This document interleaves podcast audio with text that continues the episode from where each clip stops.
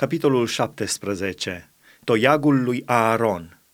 Domnul a vorbit lui Moise și a zis, Vorbește copiilor lui Israel și ia de la ei un toiag după casele părinților lor, adică 12 toiege din partea căpeteniilor lor după casele părinților lor.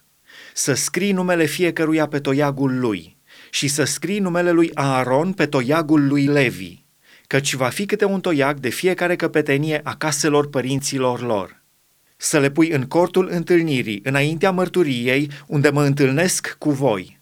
Bărbatul pe care îl voi alege va fi acela al cărui toiag va înflori și voi pune capăt dinaintea mea cârtirilor pe care le ridică împotriva voastră copiii lui Israel. Moise a vorbit copiilor lui Israel și toate căpetenile lor i-au dat câte un toiag, fiecare căpetenie câte un toiag după casele părinților lor, adică 12 toiege. Toiagul lui Aaron era în mijlocul toiegelor lor.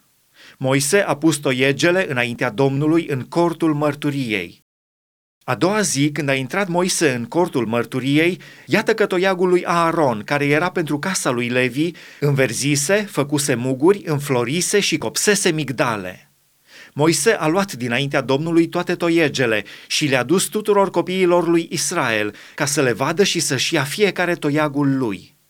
Domnul a zis lui Moise, pune toiagul lui Aaron înapoi înaintea mărturiei și să fie păstrat ca un semn pentru cei răzvrătiți, ca să pui astfel capăt înaintea mea cârtirilor lor și să nu moară.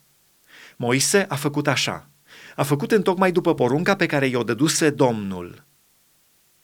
Copiii lui Israel au zis lui Moise, Iată că murim, pierim, pierim cu toții. Oricine se apropie de cortul Domnului moare. Va trebui oare să murim cu toții?